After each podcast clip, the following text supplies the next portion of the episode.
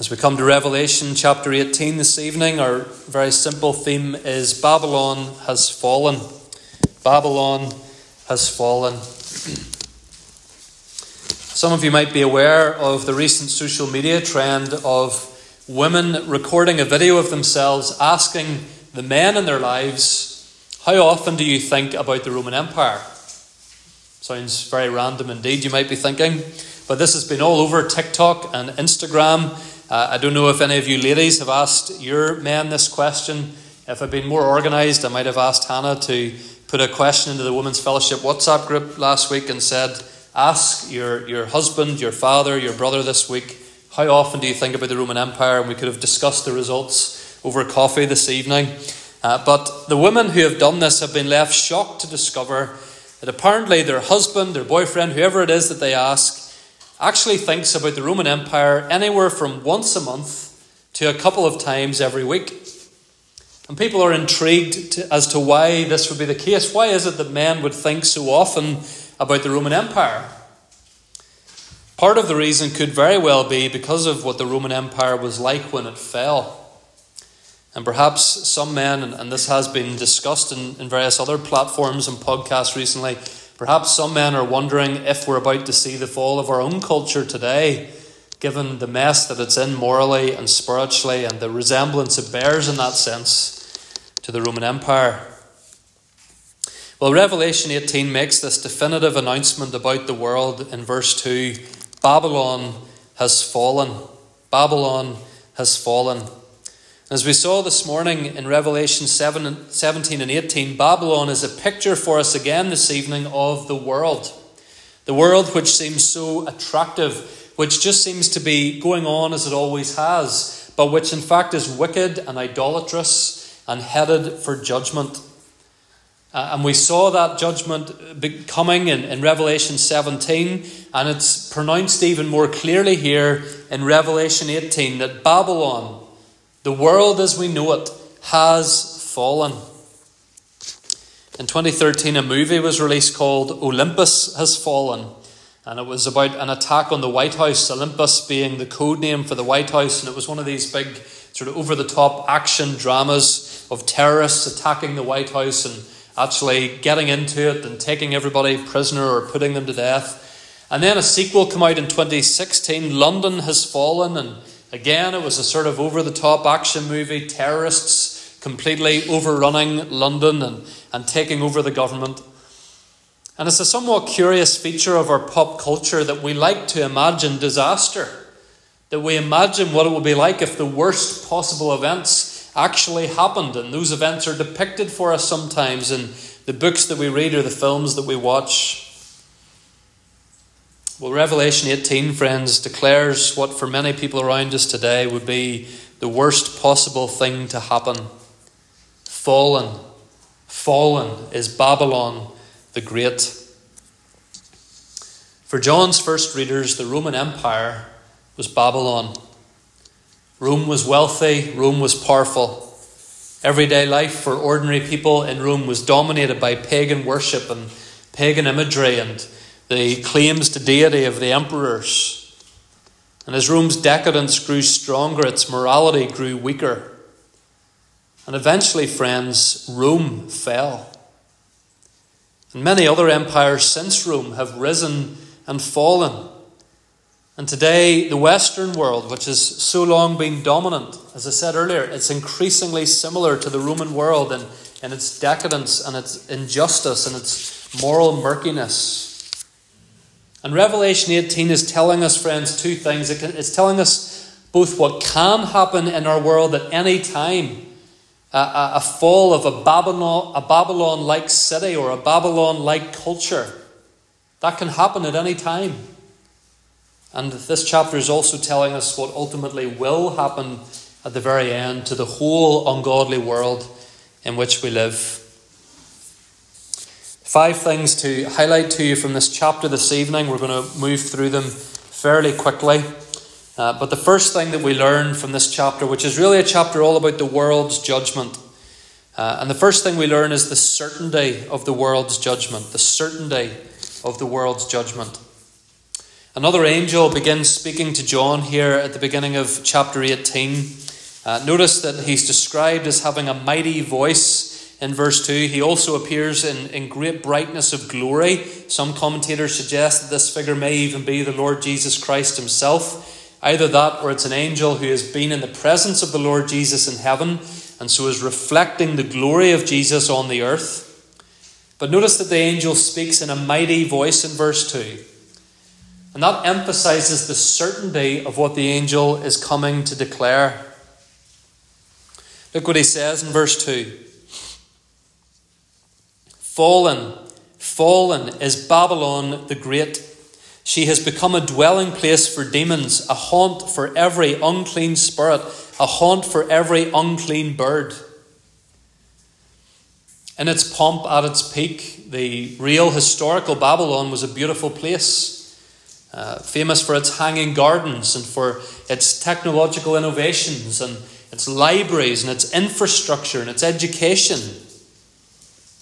The city of Rome was the same in John's day, the envy of the world, a centre for trade and commerce and education and travel. But the angel here says that such places, the world's finest places, will become ghost towns. Rather than the world's biggest brand names rushing to be there to get their spot on Madison Avenue, so to speak, the city's main streets will be abandoned. They'll be dark, not just literally, but spiritually. Everyone will abandon them.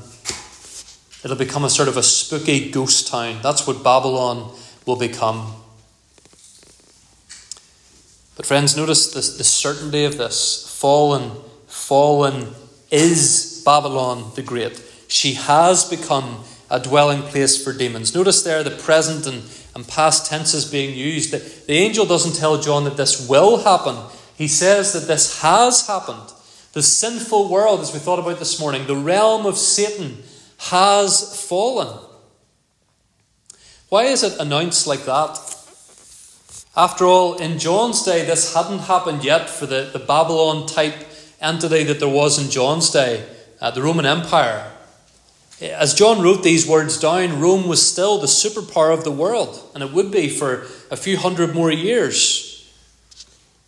And for us today, although, yes, the Roman Empire is long gone, the world continues, and other types of entities have risen up. Other beastly powers, like we thought about this morning, have been used by Satan to attack the church and to draw the, the people of the world into the pursuit of wealth and lust and power. Babylon is still going. Friends, the reason the angel says it has fallen is to emphasize the certainty that it will. It will. God has decided it, God has decreed it, and so it may as well have already happened. The Bible does this in a few places. Sometimes something is described as already hap- uh, having happened to emphasize the certainty that it will happen. Uh, maybe the best and indeed a, an encouraging example of this is in Romans chapter 8, verse 30. Uh, Paul lists a number of things that have already happened for those of us who are Christians, and then he mentions something that hasn't happened yet. He says in Romans 8, verse 30, Those whom he predestined, he also called. Those whom he called, he also justified. Those whom he justified, he also glorified. Notice he says, glorified. If you're a Christian today, you have already been justified, but you haven't yet been glorified. As we sit here this evening, we're still waiting for, for our glorification. We're, we're waiting for our resurrection bodies. We're waiting for the moment when we get to go to heaven and be free of sin and enjoy new life to its full. But Paul says you have been glorified. He's, he's emphasizing to us, friends, the certainty that it will happen. God has decreed it, God has decided it, so it's done as far as God is concerned. And that's what's being emphasized to us here in Revelation 18. God has decreed the fall of Babylon, and so it is a certainty. It will happen. Jesus, of course, emphasized this certainty in his own teaching at Matthew 24, verse 13. he said, The end will come. Verse 44 of that chapter the Son of Man is coming. People think this world will just go on and on. The rich will keep getting richer. Premier League matches and Rugby World Cup matches will just keep being played, and concerts will keep going on, and elections will keep going on, and everything else will just keep happening forever. But it won't.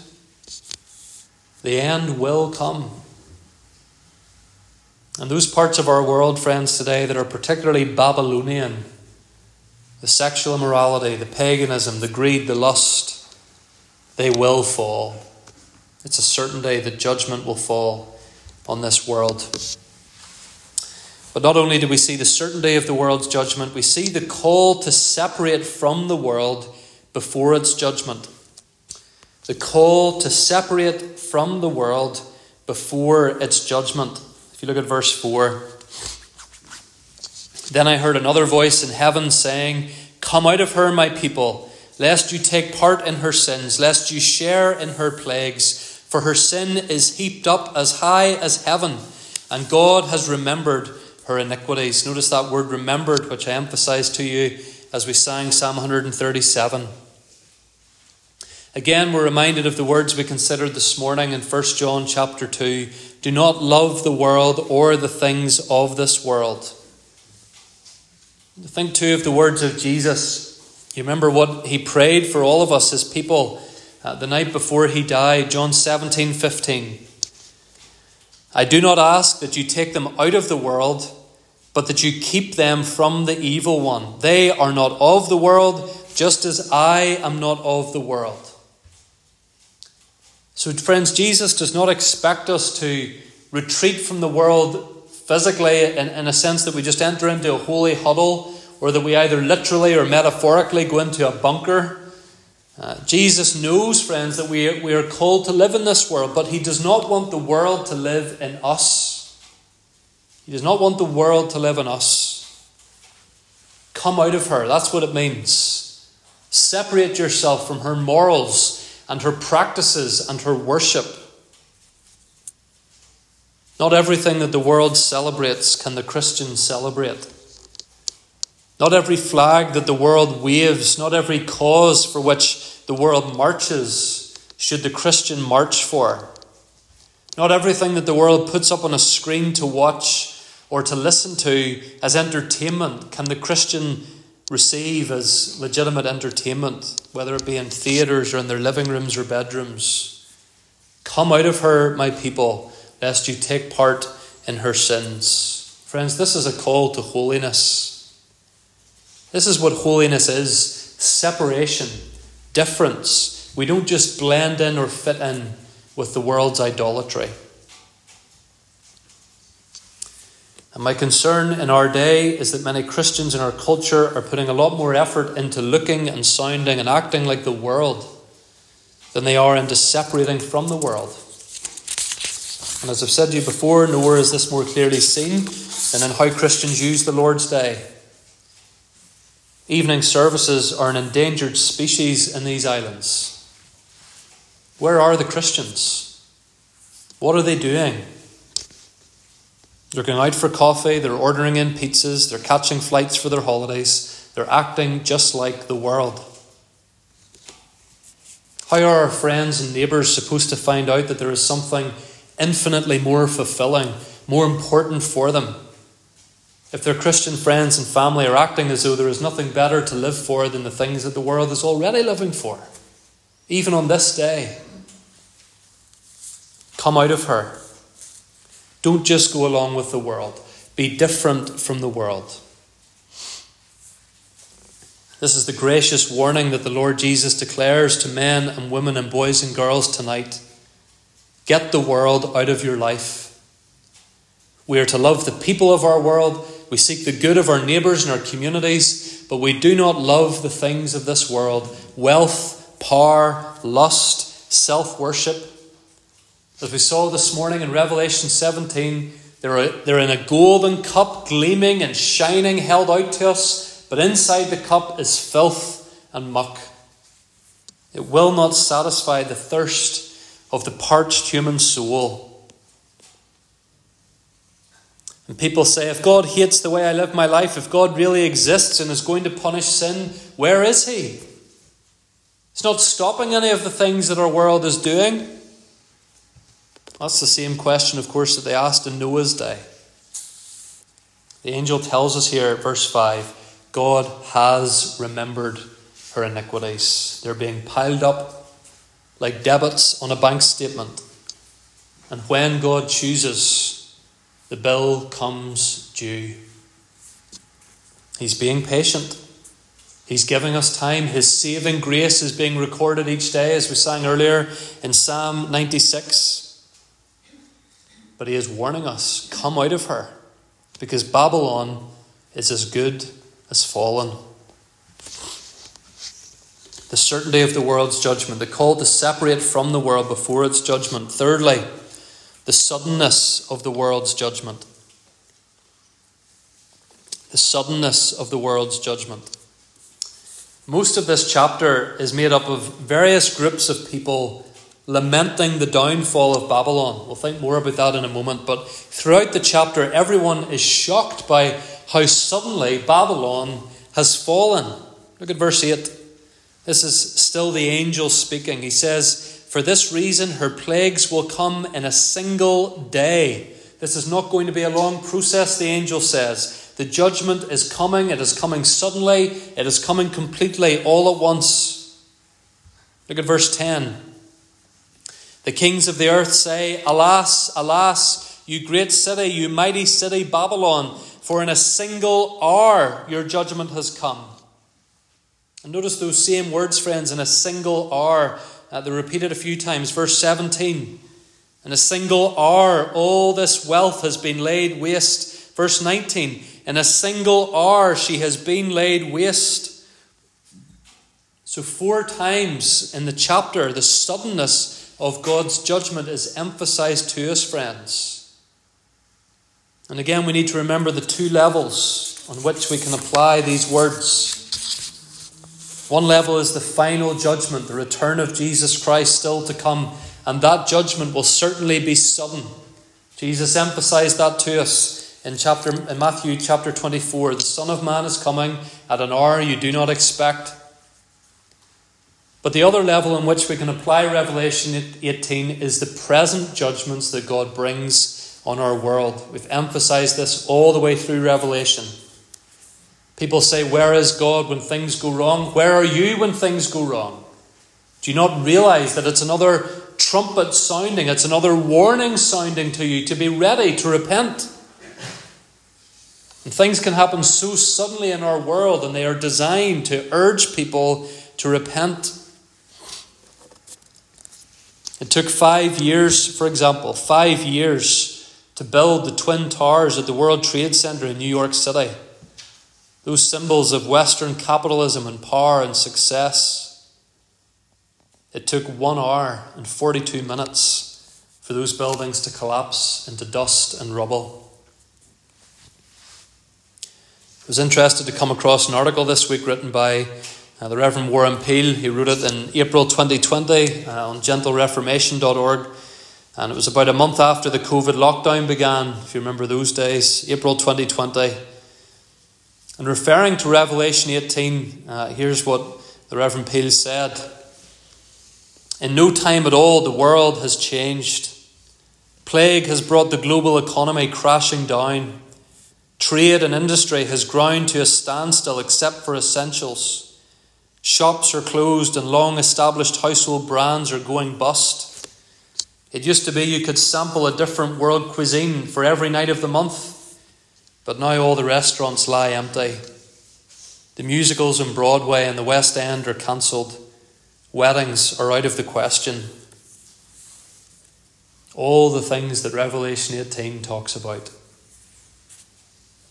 You remember how suddenly all of that happened back in March and April 2020. One day the world was it as it always been, and in a single day it stopped. And it's that sense of the routine and familiar, the, the seemingly unchangeable things of life that suddenly come to an end here in Revelation 18. Look at verse 7. Babylon is at ease, relaxed, self confident and then suddenly destroyed. As she glorified herself, verse 7, as she glorified herself and lived in luxury, so give her a like measure of torment and mourning, since in her heart she says, I sit as a queen, I am no widow, and mourning I shall never see. And again, verse 8 For this reason her plagues will come in a single day death and mourning and famine. And if you run your eye over verses 22 to 24, again, friends, it lists for us the, the familiar things, the routine things of life suddenly stopped. The sound of harpists and musicians, verse 22, will be heard no more. A craftsman of any craft will be found no more. The light of a lamp will shine in you no more. The voice of bridegroom and bride will be heard in you no more. All that is familiar suddenly stopped. Any culture or society is more fragile than it appears. We think the institutions and power structures and patterns of living all around us are so permanent. In a single hour, friends, it can fall apart. And it's a picture for us of what will happen to our world at the very end. The certainty of the world's judgment, the call to separate from the world before its judgment, the suddenness of the world's judgment. Fourthly, sorrow over the world's judgment sorrow over the world's judgment. There are two reactions to Babylon's fall in this chapter. The first is sorrow, the second is satisfaction or even rejoicing, which we'll think about in a moment. But let's think about the sorrowful reaction first. Three different groups of people express sorrow at the fall of Babylon. Uh, they are the kings of the earth in verses 9 and 10, the merchants in verses 11 to 17, and the shipmasters and sailors in verses 17 to 20. And these people, friends, represent the most powerful and influential people who were taken in by Babylon, who, to use the very striking picture of this chapter, committed sexual immorality with her. They are the ones who mourn her fall. And of course, this is not to say that every king or every businessman or every wealthy person who has ever lived has been a worldly unbeliever. That's not what I'm saying. Uh, but it's saying that many of them were, many of them are. And when Babylon falls, such people will be full of sorrow because they bought into Babylon and they have built their lives on Babylon and they have made their wealth from Babylon. But actually, when you look, when you look closely at what they're saying here, they're not really sorrowful for Babylon as such, but they're sorrowful for themselves. They're sorrowful for themselves. Look at verse 15. The merchants of these wares, notice, who gained wealth from her, will stand far off.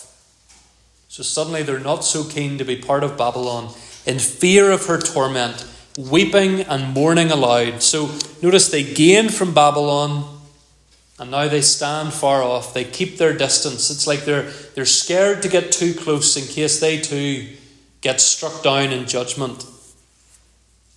And of course, that's exactly what is going to happen to them.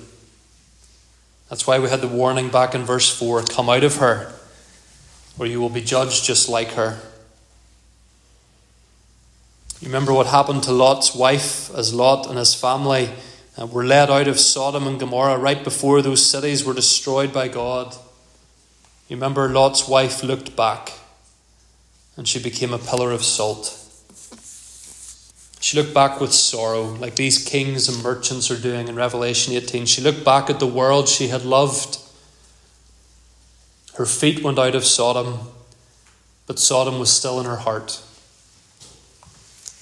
And these foolish, unrepentant, ungodly kings and merchants, they weep and they mourn, not really for Babylon, not out of any concern for anybody else.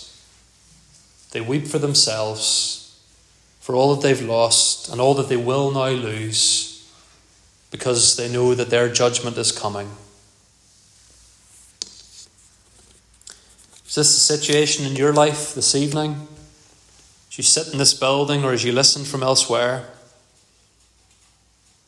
Maybe you've seen those gut wrenching pictures that sometimes appear in the news devastated people in Libya or Hawaii recently, looking at the, the spot where their homes once stood, and now it's just absolute devastation. Everything, materially speaking, that they had gone in a single hour. Dear friend, that will be you for all eternity if you do not come out of Babylon. Do not weep for Babylon. Babylon has fallen. Come out of her. Put to death the sins that would damn you to the same judgment that Babylon faces a sudden, shocking, certain judgment.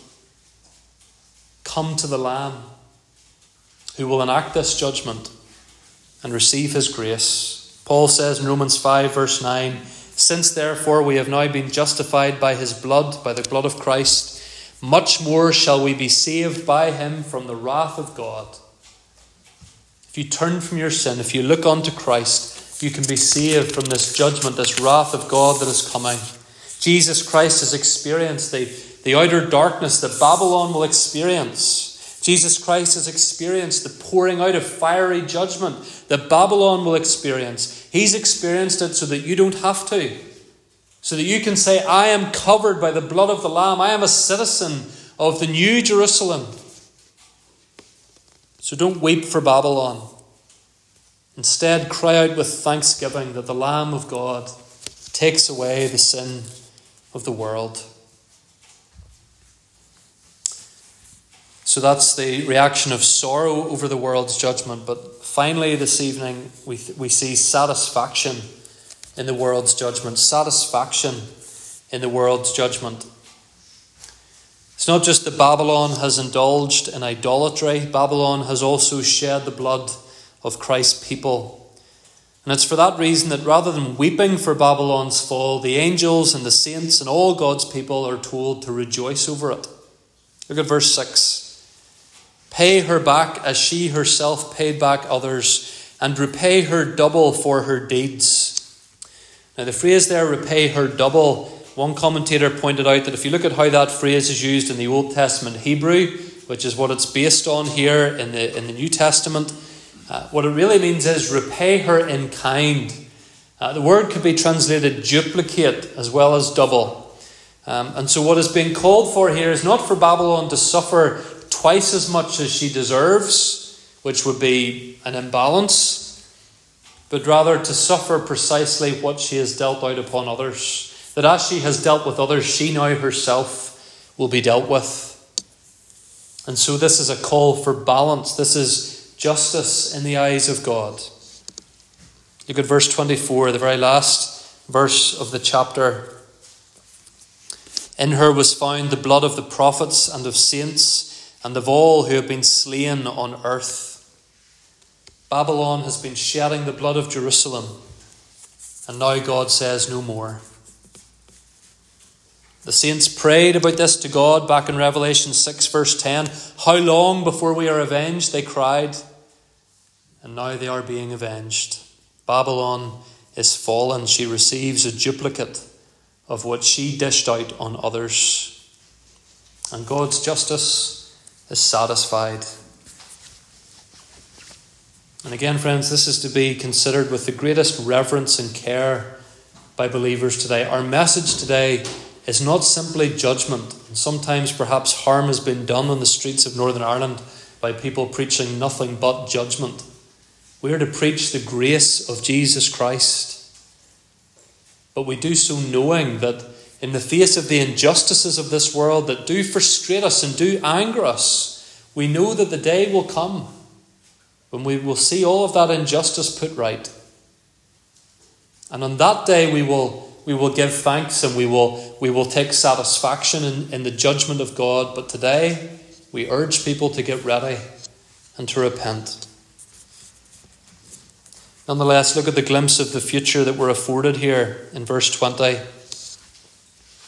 Rejoice over her, O heaven, and you saints and apostles and prophets, for God has given judgments for you against her. Notice that, friends. God has given judgments for you.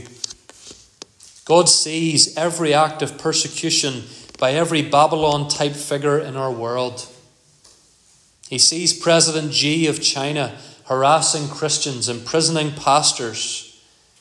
He sees the radical Muslims of Iran or the radical Hindus of India setting fire to the homes of Christian men and women and forcing them out of jobs and out of neighbourhoods. He sees every act of mockery, every snigger in your workplace, every arrogant celebrity atheist. And if they do not repent, God will pay them back as they have dealt it out to others.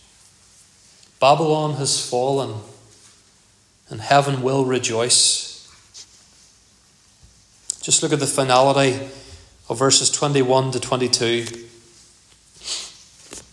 Then the mighty angel took up a stone like a great millstone and threw it into the sea, saying, So will Babylon, the great city, be thrown down with violence and will be found no more. There's an echo there, isn't there, of Jesus' words that whoever would lead one of these little ones astray, it would be better for them that a great millstone would be uh, attached round their neck and they'd be drowned in the sea. And it's the same promise of judgment for Babylon. Some will mourn this, others will rejoice in it and take satisfaction from it. Which will it be for you? Will you be mourning the end of your once great city and dreading your own judgment coming before the Lamb?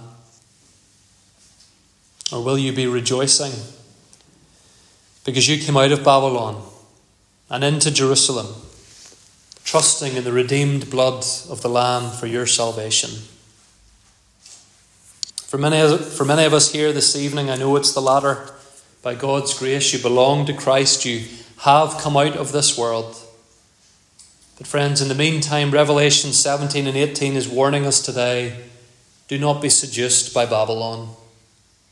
Don't be thinking you're missing out by restraining yourself from the sin of this world. Like a prostitute, she is everyone's lover, but nobody's true love. All she can offer you is a golden cup full of filth. Her time is short. And this is why we don't despair when the laws are passed, when the flags are waved, when the nation seems to be declining. We grieve those things, we pray about those things, but we do not despair because of the certain day of judgment. Because God remembers the sins of Babylon, and God will topple Babylon when He chooses. That's the pattern of history. Egypt once ruled the world, Egypt has fallen.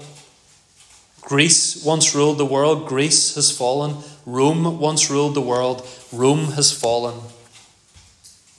When you scroll through the headlines tomorrow, when you look at what's trending on social media, when you see sin being celebrated, remember, friends, this is Babylon. And Babylon has fallen.